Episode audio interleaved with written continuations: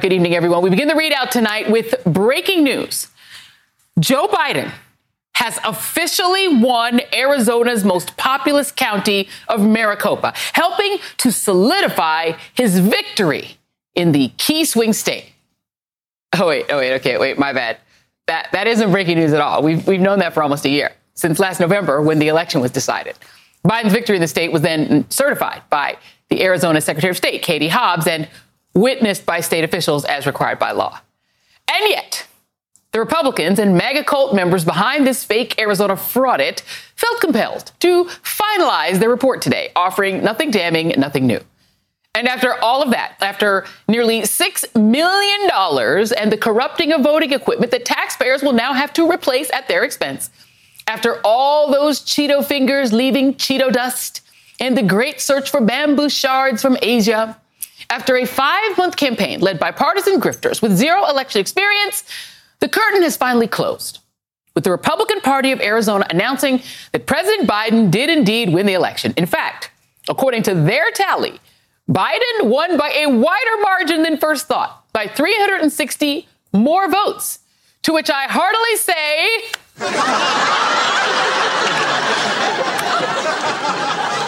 I mean, come on, it's funny, funny. So, yeah, we can laugh about how this entire ordeal ended with the cyber ninjas looking more like cyber fools. But in all seriousness, it's no laughing matter for our democracy. Here's the rally happening right now outside the Arizona State Senate building, where the sham review hearing is underway. The place where big lie slogans and militiamen with semi automatic weapons merge. What we're seeing here in Arizona is a full on attempt to overthrow our democracy happening right out in the open. Because those kooky optics were the point. Republicans can't win elections fairly anymore. So their new strategy is burning faith in democratic institutions to the ground and having these fake frauded gaslighting exercises metastasize. Arizona was just the beginning. Republican, Republican lawmakers in other states are ramping up pretend investigations into the 2020 election too. In Texas, known as the new Gilead under his eye, a full forensic fraudit of the election in four counties has begun. The Secretary of State did not explain what prompted it. But the announcement did occur hours after their dear leader made a public demand for it, prompting Texas Governor Greg Abbott to take time from taking time, take time off from putting women's bodies under state control to greenlight those recounts, even though, mind you, Trump won the state of Texas. Fraudits are happening in Pennsylvania and Wisconsin too, and there's nothing funny about that. Meanwhile, we're awaiting potentially bombshell new information about the front end of Trump's attempted coup. Last night, the House Select Committee investigating January 6th subpoenaed four former Trump officials and associates for documents and depositions to be held next month. Those witnesses were not only privy to Donald Trump's thinking before, during, and after the insurrection, some were involved in the planning of the Stop the Steal, quote unquote, Stop the Steal rally, as well as the Pentagon's response to the siege shortly thereafter. So basically, laugh until you cry. Joining me now is former U.S. Senator Claire McCaskill and Joyce Vance, MSNBC legal analyst and former U.S. attorney. Claire, I have to start with you on this because you, you, you know, you uh, were in the United States Senate in the state of Missouri, where a lot of this thinking is sort of become mainstream and mainlined. It feels like what this is in the Republican Party is a refusal to accept the reality that they did accept after President Obama won that, you know what, we're having trouble winning voters of color. We need to do some kind of an audit to figure out why they don't want to vote for us. That was the old way of thinking. Well, wow, maybe we need to rethink our strategy. The new thinking is YOLO. We're just going to pretend we didn't lose. We're just not going to admit it. We're not going to psychologically accept that it's possible for us to lose. Uh, what do you make of my theory? Well, I, I think the problem here is you have a leader in the Republican Party who has no regard for truth, who has lied his entire life. I mean, this is a man who lies like other people brush their teeth and put on their shoes. It is it is his main way of communicating. When he doesn't like what the truth is, he just makes up something else. Look what he did today. I yeah. mean, his cyber ninjas basically said, "Hey guy, you didn't even get as many votes as you thought you got. Uh, you got less than you thought you got. And what does he do? He sends out the clarion cry to all the Trumpers in the country hey, the mainstream media is lying here. There really was fraud.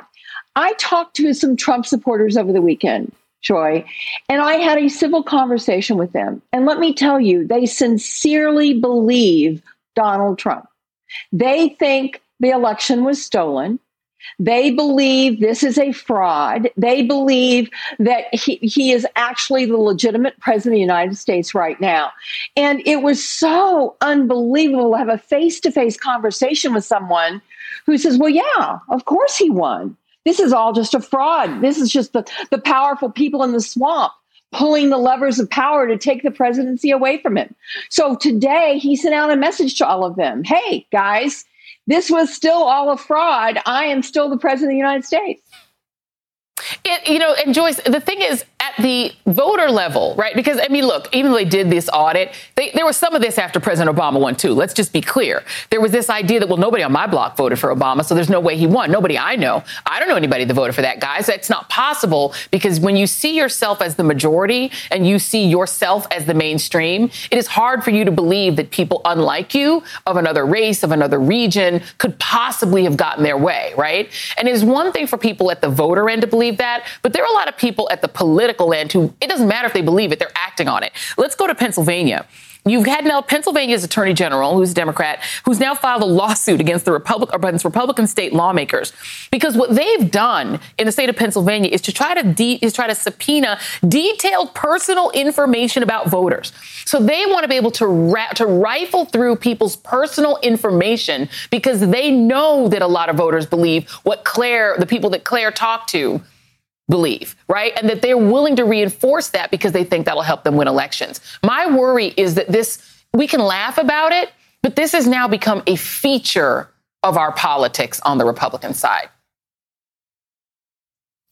It's an incredibly damaging trend when you think about it. On the one hand, this is voter intimidation. You'll remember, Joy, that in Arizona, right after the fraud it started, DOJ sent a letter to the state of Arizona and said, We've got some concerns about this so called audit that you're doing. You're going to lose control of ballots, which you're required to keep in your custody for 22 months after an election.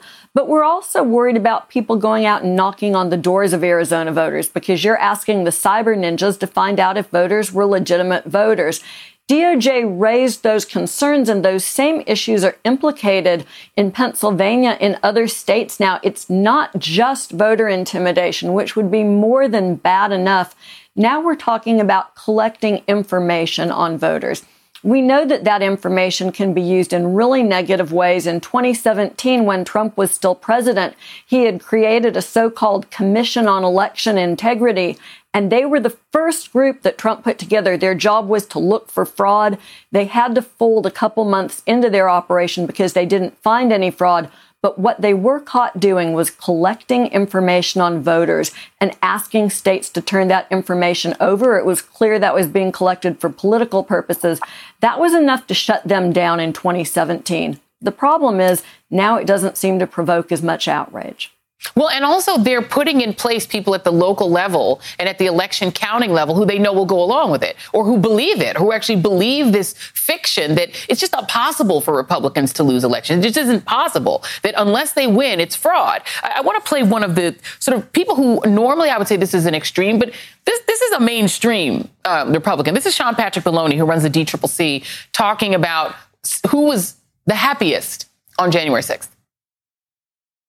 I was in that undisclosed location with a bunch of Republicans who were, one in particular, who was gleeful at what was transpiring outside. It took me a minute to understand why she was having such a good time. But I saw it. I saw it with her staff who caught up with her. They were excited about what was going on. They had been at the White House, I believe, the day before, talking about uh, what was going to happen. Who was the gleeful uh, Republican member of Congress? Well, I, I don't want to say, but her initials are Marjorie Taylor Greene. Thank you very much. I mean, Claire, you know, Margie Three Names basically has been replicated all across this country at the local level, and people like her are going to be in charge of counting the votes in 2022 and 2024. That's what scares me. The coup ain't over. Well, there's no question that what they're trying to do is not just keep people from voting, but also to rig the count.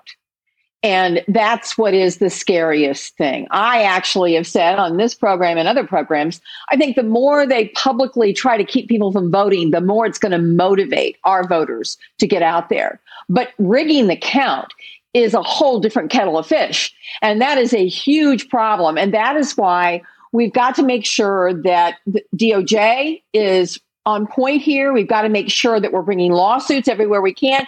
And frankly, we've got to remember, Joy, there's elections out there that matter besides U.S. Senate and president yes. and governor. We have got yeah. to pay attention to local elections and Democratic donors across the country that are busy sending $20, $30 to somebody who's got a slam dunk race.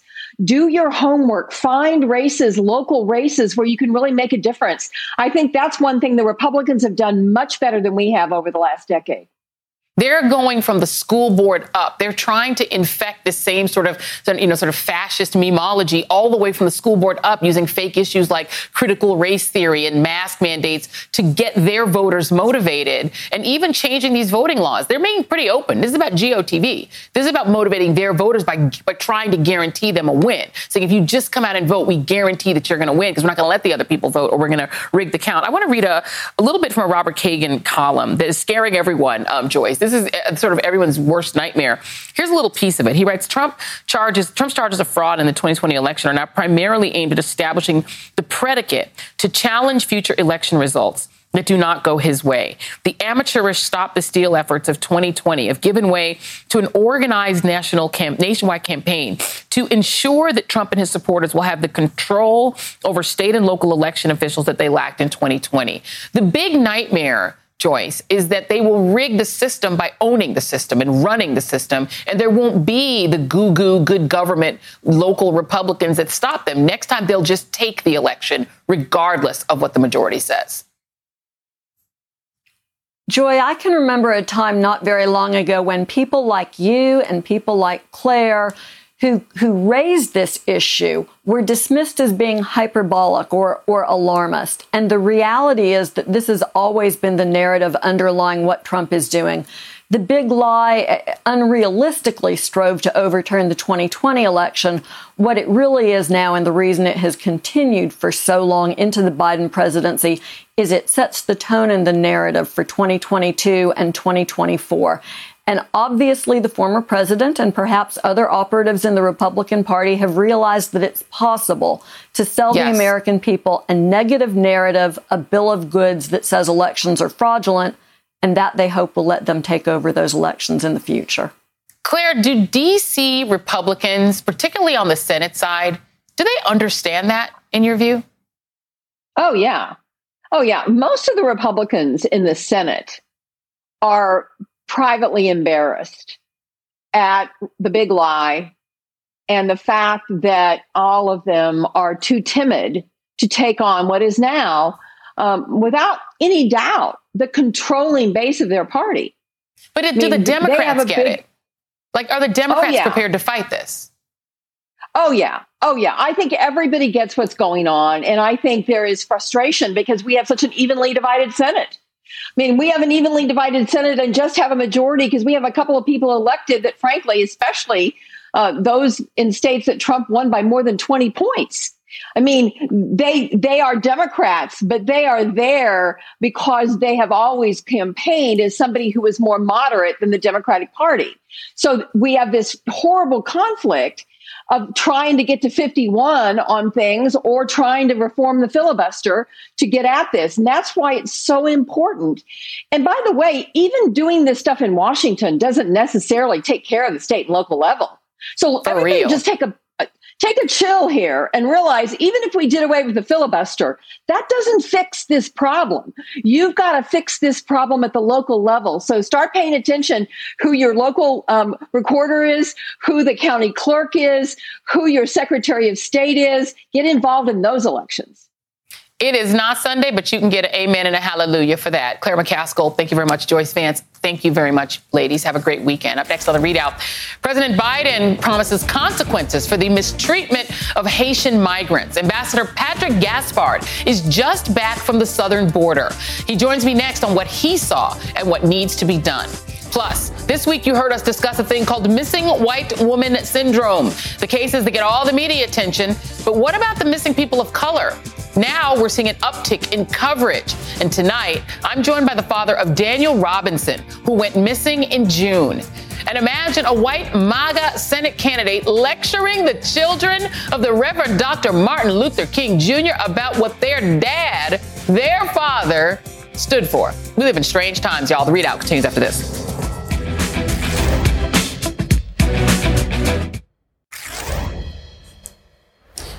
Department of Homeland Security Secretary Alejandro Mayorkas confirmed today that no migrants remain at the bridge encampment in Del Rio, Texas. This is a dramatic development nearly a week after 15,000 people, most of them Haitians, converged at the border crossing. According to Mayorkas, since, since Sunday, 17 repatriation flights have returned about 2,000 Haitian nationals to Haiti. About 12,000 individuals were relocated and will have their cases heard by an immigration judge to make a determination on whether they will be removed or permitted to remain in the United States. Roughly 8,000 have decided to remain in Mexico. Many migrants face expulsion because they are not covered by protections extended by the Biden administration called temporary protected status that granted more than 100,000 Haitians the right to remain on American soil if they were here prior to July 29th. Mayorkas once again reiterated the administration's determination that, despite a recent presidential assassination and earthquake, Haiti is capable of receiving returned nationals. The administration has relied on a rarely used public health law invoked by the Trump administration called Title 42 to suspend all entry to prevent the spread of the pandemic. Critics are calling for an end to the use of Title 42. Earlier in the day, President Biden took responsibility for what was happening at the border. Of course, I take responsibility. I'm president, but it was horrible what to see, as you saw. To see people treated like they did, horses barely running them over, people being strapped, it's outrageous. I promise you, those people will pay. While they're willing to take responsibility, it doesn't look like the administration will end expulsions anytime soon. Vice President Harris, the administration's point person on immigration at the southern border, did acknowledge that more had to be done to help Haiti during a rather weirdly belated appearance on The View. We've got to do more. There's no question. The United States is a member of the Western Hemisphere. Haiti is our neighbor in that regard. And so we have to do more in terms of supporting the Haitians who are returning to the island, returning to Haiti. We've got to do more without any question to support Haiti in terms of its need to, to get back up and to recover. For more, I'm joined by Patrick Gaspard, president of the Center for American Progress former ambassador to South Africa, and former White House political director during the Obama administration. He toured the Del Rio encampment yesterday. And Patrick, it's always great to see you. Um, Department of Homeland Security Secretary Mayorkas has been doing a round of media interviews on CNN, on MSNBC. He was on this program as well last week. But I want to let you hear his latest comments about whether or not Haiti ought to, in its current state, be receiving migrants. We have continued to study the conditions in Haiti, and we have in fact determined, despite the tragic and devastating earthquake, that Haiti is in fact capable of receiving individuals, and we are working with Haiti and with humanitarian relief agencies to ensure that their return is as safe and humanely accomplished as possible. Based on what you know about what's going on in Haiti right now, do you agree with that? Uh, absolutely not. I, I uh, respectfully disagree with my friend Secretary Mayorkas. Let me first, uh, Joy, uh, acknowledge the progress we did make today. It's terribly important that in two separate appearances, the president and the vice president acknowledged that what occurred at the border was inhumane, reprehensible, and harken back to some of the worst history that we've had here in the U.S. The president said there would be consequences, and we're beginning to see that. I'll also acknowledge that Secretary Mayorkas is now allowing migrant asylum seekers to come into the US to have their cases adjudicated. We don't have transparency. There are human rights attorneys who need to provide counsel uh, to those asylum seekers. And I, I, was in Haiti right before the pandemic, uh, uh Joy, uh, even before the pandemic. Uh, folks were still reeling from the earthquake. They were reeling from uh, tropical storms. And there was profound political violence in the country uh, as a consequence of the illegal, unconstitutional extension of President Mo- uh, Jovenel Moise's term. Uh, he tragically was assassinated in July. We need to appreciate that there's a connection between the dislocations in Haiti, the policies that we've supported there, uh, and what we're see, now seeing uh, at the border. So I respectfully disagree with the with the secretary uh, on that one point, even while acknowledging the progress uh, that they made in very short order. I also want to say, Joy, that we have to acknowledge that advocacy works uh, because the combined vo- voices of Americans who said this is not us uh, compelled the administration to act. Yeah, I mean, it, it, was seeing people being essentially herded like cattle, and men, women, and even children in that condition was shocking. Uh, I think for for anyone with eyes, uh, right? Um, I, I, have to just bring up the elephant in the room because you were an ambassador and you know what this role is like. You know, to have the special envoy to Haiti resign in such a dramatic fashion, and that letter uh, that was written was pretty alarm was pretty alarming. And I think he spoke for a lot of people who who felt sort of disgust at seeing um, the way that Haitian migrants are being treated.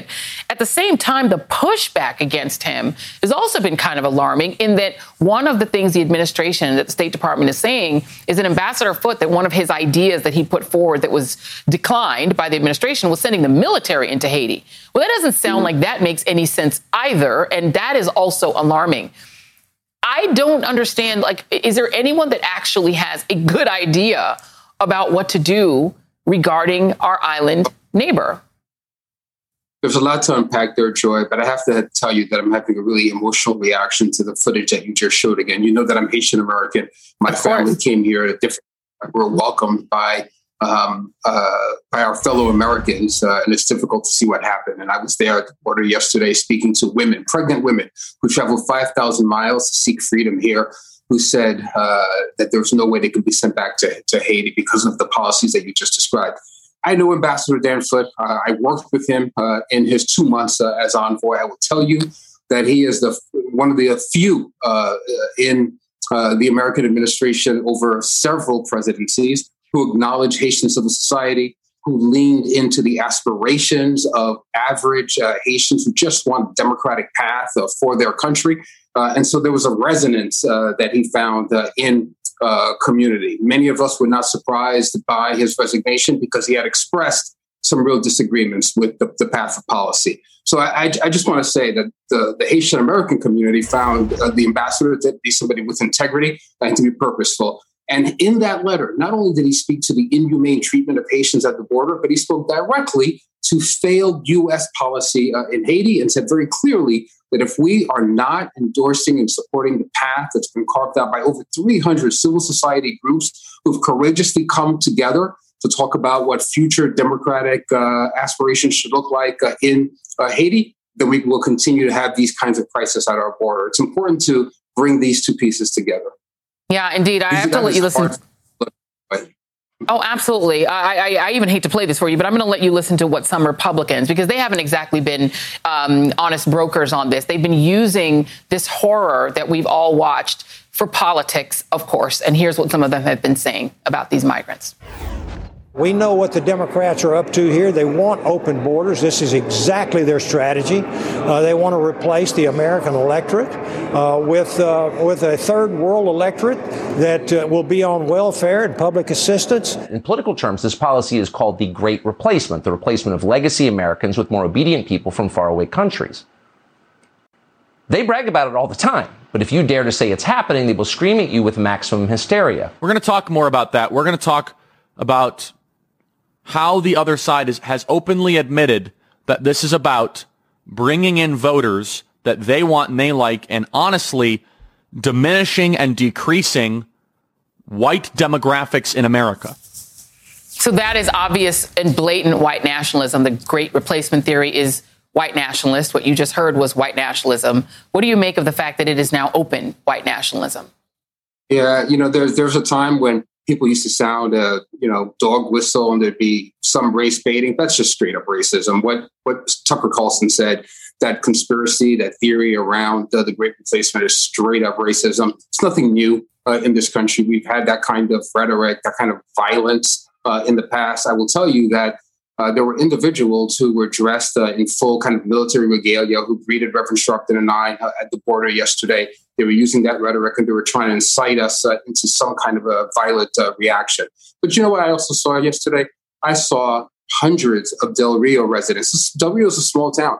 I saw those residents who are average Americans come out and give food, shelter, lend whatever assistance they could uh, to those asylum seekers and refugees. And I like to think that that's the real heart of America, uh, and not what we're seeing on uh, Fox News and elsewhere. And, and, and, and regrettably, Senate aisle uh, that the Republicans occupy. Yeah, uh, amen to that. Uh, let us hope. Uh, Patrick Gaspard, my friend, thank you very much. It's always a pleasure speaking with you. Um, all the best to you. Thank you so much. Still ahead, the search for Daniel Robinson. The family of a 24 year old Arizona geologist missing since June is not giving up hope, but they need your help. His father, David, joins us next. Stay with us.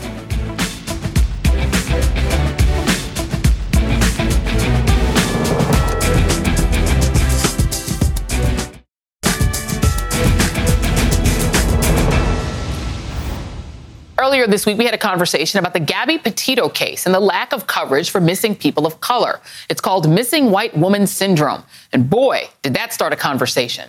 But despite how upset some people got about our mentioning this aspect of media bias, with a hat tip to the late, great Gwen Ifill, people are now paying more attention to some of these other cases, like Jelani Day, who was reported missing in Illinois in late August. Sadly, his body was identified yesterday. It had been in a county morgue for weeks. His family criticized police for dragging their feet in trying to find him. And there's the case in Arizona of Daniel Robinson, who has been missing for three months. The 24 year old geologist was last seen leaving a job site in the desert. Nearly a month later, his Jeep was spotted overturned in a ravine only a few miles away. According to police, his cell phone, wallet, and keys were found with the vehicle. They say no foul play is suspected. But Daniel Robinson's father says police have dropped the ball in the search for his son. As a result, he's hired a private investigator and is taking up the search himself. David Robinson joins me now. And Mr. Robinson, I am so sorry for what you're going through. I have children your son's age, and so this one hits me hard as a mom. Um, so let's talk about this. I noticed your story after the whole conversation started about missing white woman syndrome. Lots of people started tweeting your story and your petition to me. And that is how I found out about it, not through mainstream media, not through local news. Tell me how, tell me your son's story. Your son went out to Arizona, and then what happened? Well, my son, he, he graduated from Charleston in uh, Charleston, South Carolina. Uh, straight out of college, um, he came out to Arizona, uh, Arizona in Tucson to take a final class. Uh, from there, he landed his job in Phoenix here with Matrix New World. Uh, he was very happy to be here in Arizona, um, mainly so because he's a geologist, and they gave him an opportunity to, um, um, you know, work his profession and also um, the things that he loved, do the things that he loved. So, when your son went missing, how, long did it take before the last time you heard from him and when you said, okay, he's just not call, you know, young people sometimes won't check in. When did you make the connection that this is something other than him not just checking in? Well, um, you know, my daughter, uh, she lived in Phoenix also. Um, her, people from his job came over there to her apartment, uh, notified um, her that they was looking for. Of course, she's um, going to call me or her her mother uh, she called me about it. Uh, we didn't think anything too bad, other than you know he was starting not answer his phone. That was first unusual. Um, after I realized it was uh, from the time he, um, they they say he was um, last seen at his job, and the time that he was answering the phone, it ended up coming six hours. But Daniel, that's totally unusual. Um, yeah. He would never ever uh, get to that point. And what did local police do when you contacted them? What did they tell you? Well, um, you know, they, they was helpful for the first day. Um, they took the report. Uh, first, they told me I had to wait 12 hours, which was I was three hours off. I called back after the three hours. Um, they took my report and they allowed. Um, they also started asking questions around the job. Um, you know, to try to locate them that way. Uh, I think one of the officer crews went out and did a uh, drive through of the street area, not in the desert. Um, I requested them to go out to look for my son uh, they told me, of course, he's a grown man. So, um, and it was at night also, so they couldn't go out. Um, the next morning, I asked them the same question. Hey, can y'all please go out there and look for my son? Um, Officer Cruz told me that they were going to um, go out there, but then he called me back an hour or so later and say it's been denied from the higher ups because he's a grown man and um, um, he has the right to leave if he wants to. Um, from that point, I have auntie in uh, Philly who called, and I don't know what she said to them, but hey, she she can't call me back and say, hey, they're gonna send the Firebird out from uh, Phoenix, Arizona, and that was the first search. But by that time, um, as soon as they told me the first time they were going out for my son, I was in my car already heading to Phoenix. Um, by the time I got to Phoenix, that's when they was out on the 26th. Yeah. And I mean, he has a right to leave if he wants to, but his car is overturned. They find his keys, they find his wallet. That's not somebody just heading off uh, on a vacay or not deciding they want to go away. The circumstances surrounding your son's disappearance are so strange that it would seem to be sort of a natural story for media to pick up. Did you get the sense that local media, that people were taking an interest in his story due to all of these bizarre um, items that are associated with it? Well, um, of course, I, I, started my own search um, from yeah. 80 to uh, almost 200 people. We've been doing it for seven weeks. And, and in the meantime, I was definitely trying to reach out to the media. I was able to get some media coverage with the local news. Um, sure. I was desperately trying to get more uh, coverage through, um, uh, you know, social media and things like that to try to get national attention because I wasn't getting anything from the uh, Buckeye Police Department at the time. So I had to take matters in my own, own hand. It just took three months to do so. And do you feel that the police have, have failed you in this matter? Yes, I do. Yes, I do. Um, and, and the biggest part is uh, the urgency. I feel yeah. like if um, there was something taken seriously from um, day one, um, prime example um, is um, the Gabby, Gabby story. Every every situation should be handled the same way. Yeah. I think first 24 48 hours is crucial to finding someone.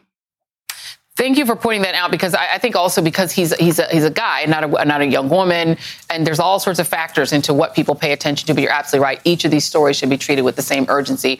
We wish you the best of luck. Please keep in touch with us, and we will also keep in touch with you and stay on top of Daniel's story. David Robinson, thank you, and wishing you all the very best. Thank you so much. All right. If anybody has any information that could help find Daniel, you can reach David Robinson at this website.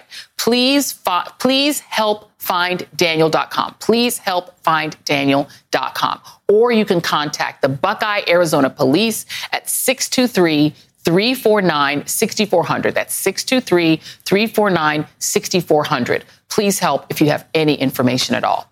Okay, we've got a lot of politics to talk about coming up on the ReidOut, and that continues after this.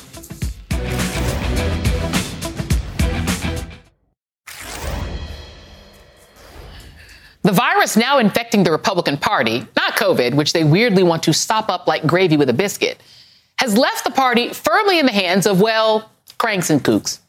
Look at the Ohio U.S. Senate primary race to the bottom, where ferociously anti non white refugee, former state treasurer Josh Mandel, is on Twitter lecturing the Reverend Dr. Martin Luther King Jr.'s adult children about their own father's legacy telling Martin Luther King Jr., the Martin Luther King III, get this, you don't know what you're talking about.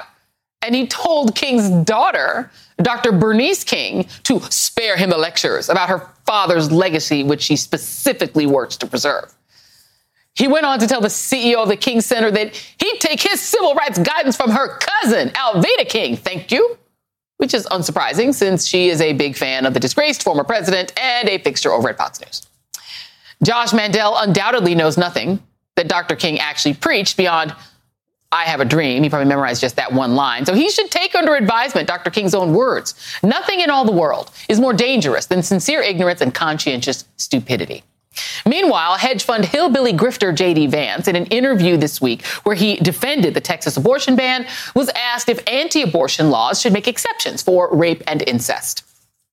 It's not whether a woman should be forced to bring a child to term, it's whether a child should be allowed to live, even though the circumstances of that child's birth are somehow inconvenient or a problem to the society. The question really to me is about the baby. Well, no one thought to ask of JD what she thought about Commander Vance's thoughts. Not that they could, under his eye. Maybe they could query her Martha now, keep in mind, Ohio's ostensibly moderate former governor John Kasich signed into law some of the most restrictive abortion bans. So Vance's beliefs are more or less mainstream in the Gilead old party. But in a sign of our dark future, these two fear mongering MAGA suck ups are now two of Ohio Republicans' top alternatives to replace the normcore bland current Republican Senator Rob Portman, who's retiring and getting the hell out of Kooky Town.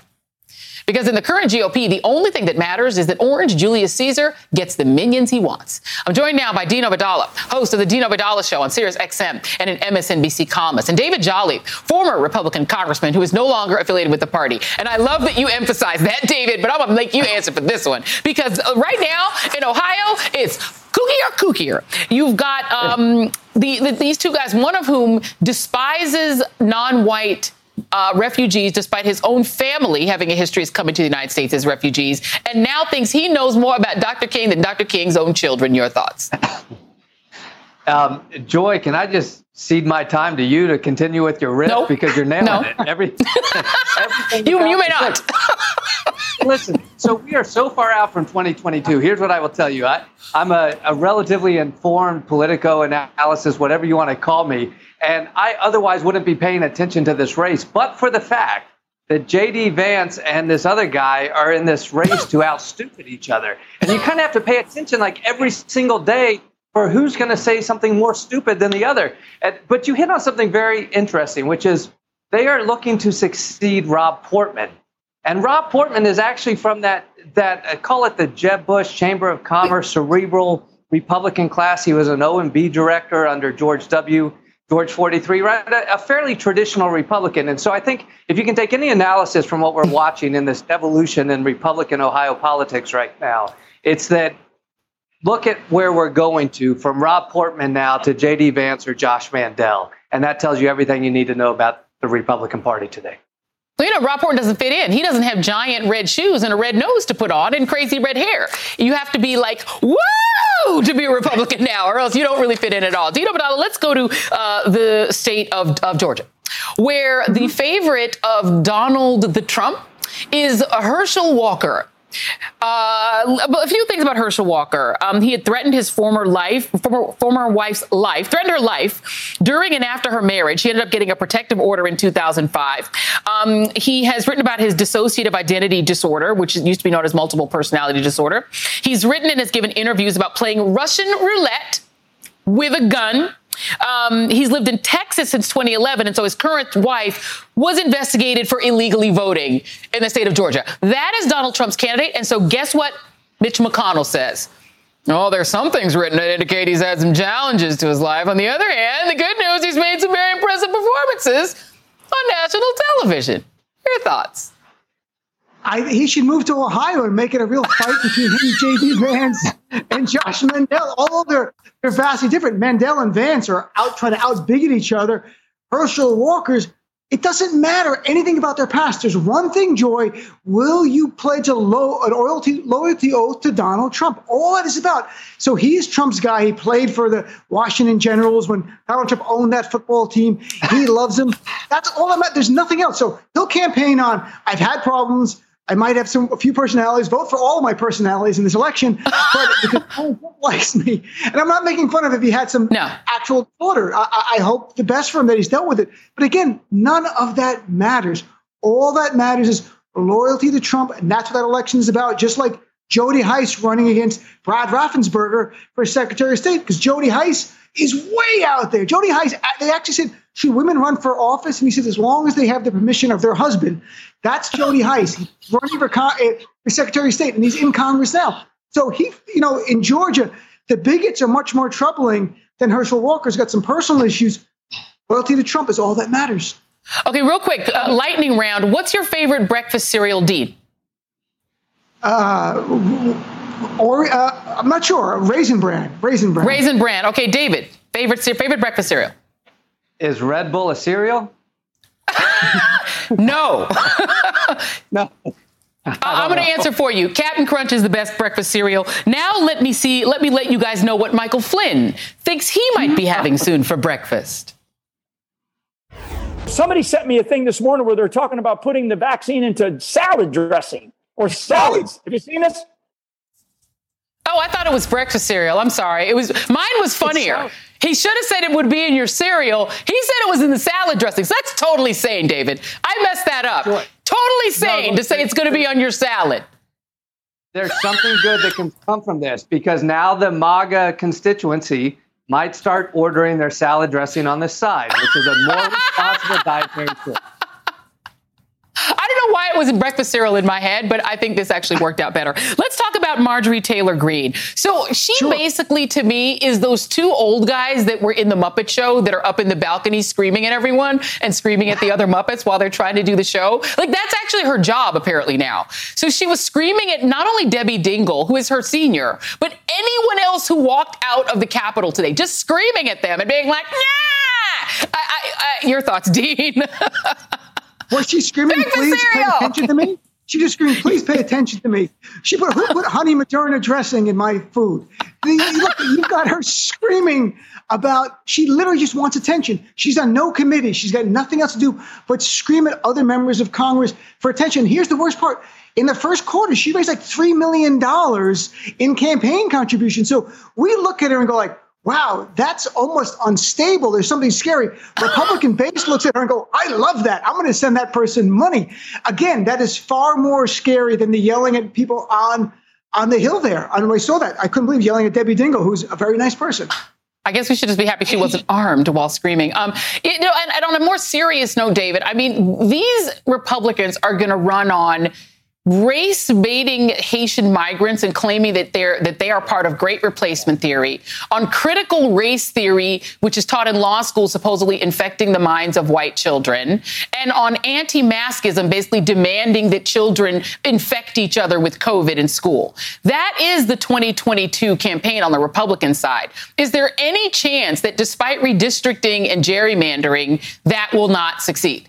Is there any chance that that fails? Yeah, we hope. Look, Republic Republicans have an advantage in the House because they could pick up eight to 10 seats just through redistricting. But you hit on something very important. The Republican playbook in 22 is about culture wars and this idea of replacement theory, of, of critical race. This is all, use the word racism. This is a racist Republican platform. And, you know, when, when I see replacement theory, I think of this. It's, it's the poem on the Statue of Liberty, Emma Lazarus, who says, Bring me your tired, your poor, yearning to be free. The fascinating thing is the, the passage before that, she says, Hey, keep, oh, distant lands, keep old world, you, other countries, keep your pomp, keep your famous, keep your fabulous. Send me, send us, the United States, you're tired, you're poor, those yearning to be free. Yeah. The story of the United States is a story of diversity and immigration. Today's Republicans don't want you to believe that. Well, they don't like Emma Lazarus. She was too woke. She was too woke. Uh, David and David and Dean are going to stick around for Who Won the Week, and you should too. It's going to be fun. We'll be back in a second.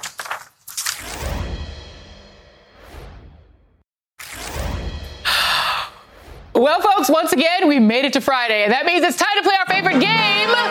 Who won the week? Back with me, Dean Obeidallah, David Jolly, David Jolly. Who won the week?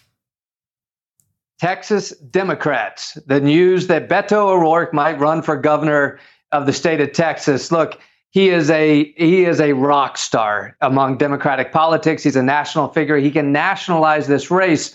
We know that statewide in Texas, Democrats continue to encroach upon Republicans. Beto is not the perfect candidate, right? Some of his statements on guns, some of his statements on other progressive issues don't seem too Texan, but the reality is Texan Texas Democrats have somebody that could be a massive fundraiser and could nationalize the Texas race. We'll, we'll see. There's a lot of chatter about an independent third party run as yeah. well, but Texas Democrats won this week. Okay, all right. That could be a very interesting race. All right, uh, Dean Obeidallah, who won the week? Hold on to your hat. I'm picking a Republican, and you may not have picked it up, but I'm not a fan of the GOP.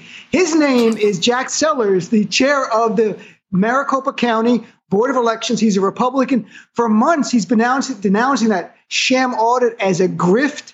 He said it's craziness, you're wasting time. And sure enough, the report comes out, and he's proven correct. In fact, not only did, did, did Jack Sellers win the week, but Joe Biden won it as well because he keeps winning yeah. Arizona. Like it's there you go. I wish Blue State, Blue State should do audit so we can just have Biden wins every week. Like we, he doesn't win every week. Well, my choice was going to be whoever made the impeach sign for Lauren Boebert because ah. I'm he I'm yeah impeach Biden. But I'm picking Melba Wilson. Today, she hosted Meghan Markle and Prince Harry at her wonderful restaurant, Melba's in Harlem. There they are. Oh my God, I'm so proud of Melba. That was awesome. That is tonight's ReidOut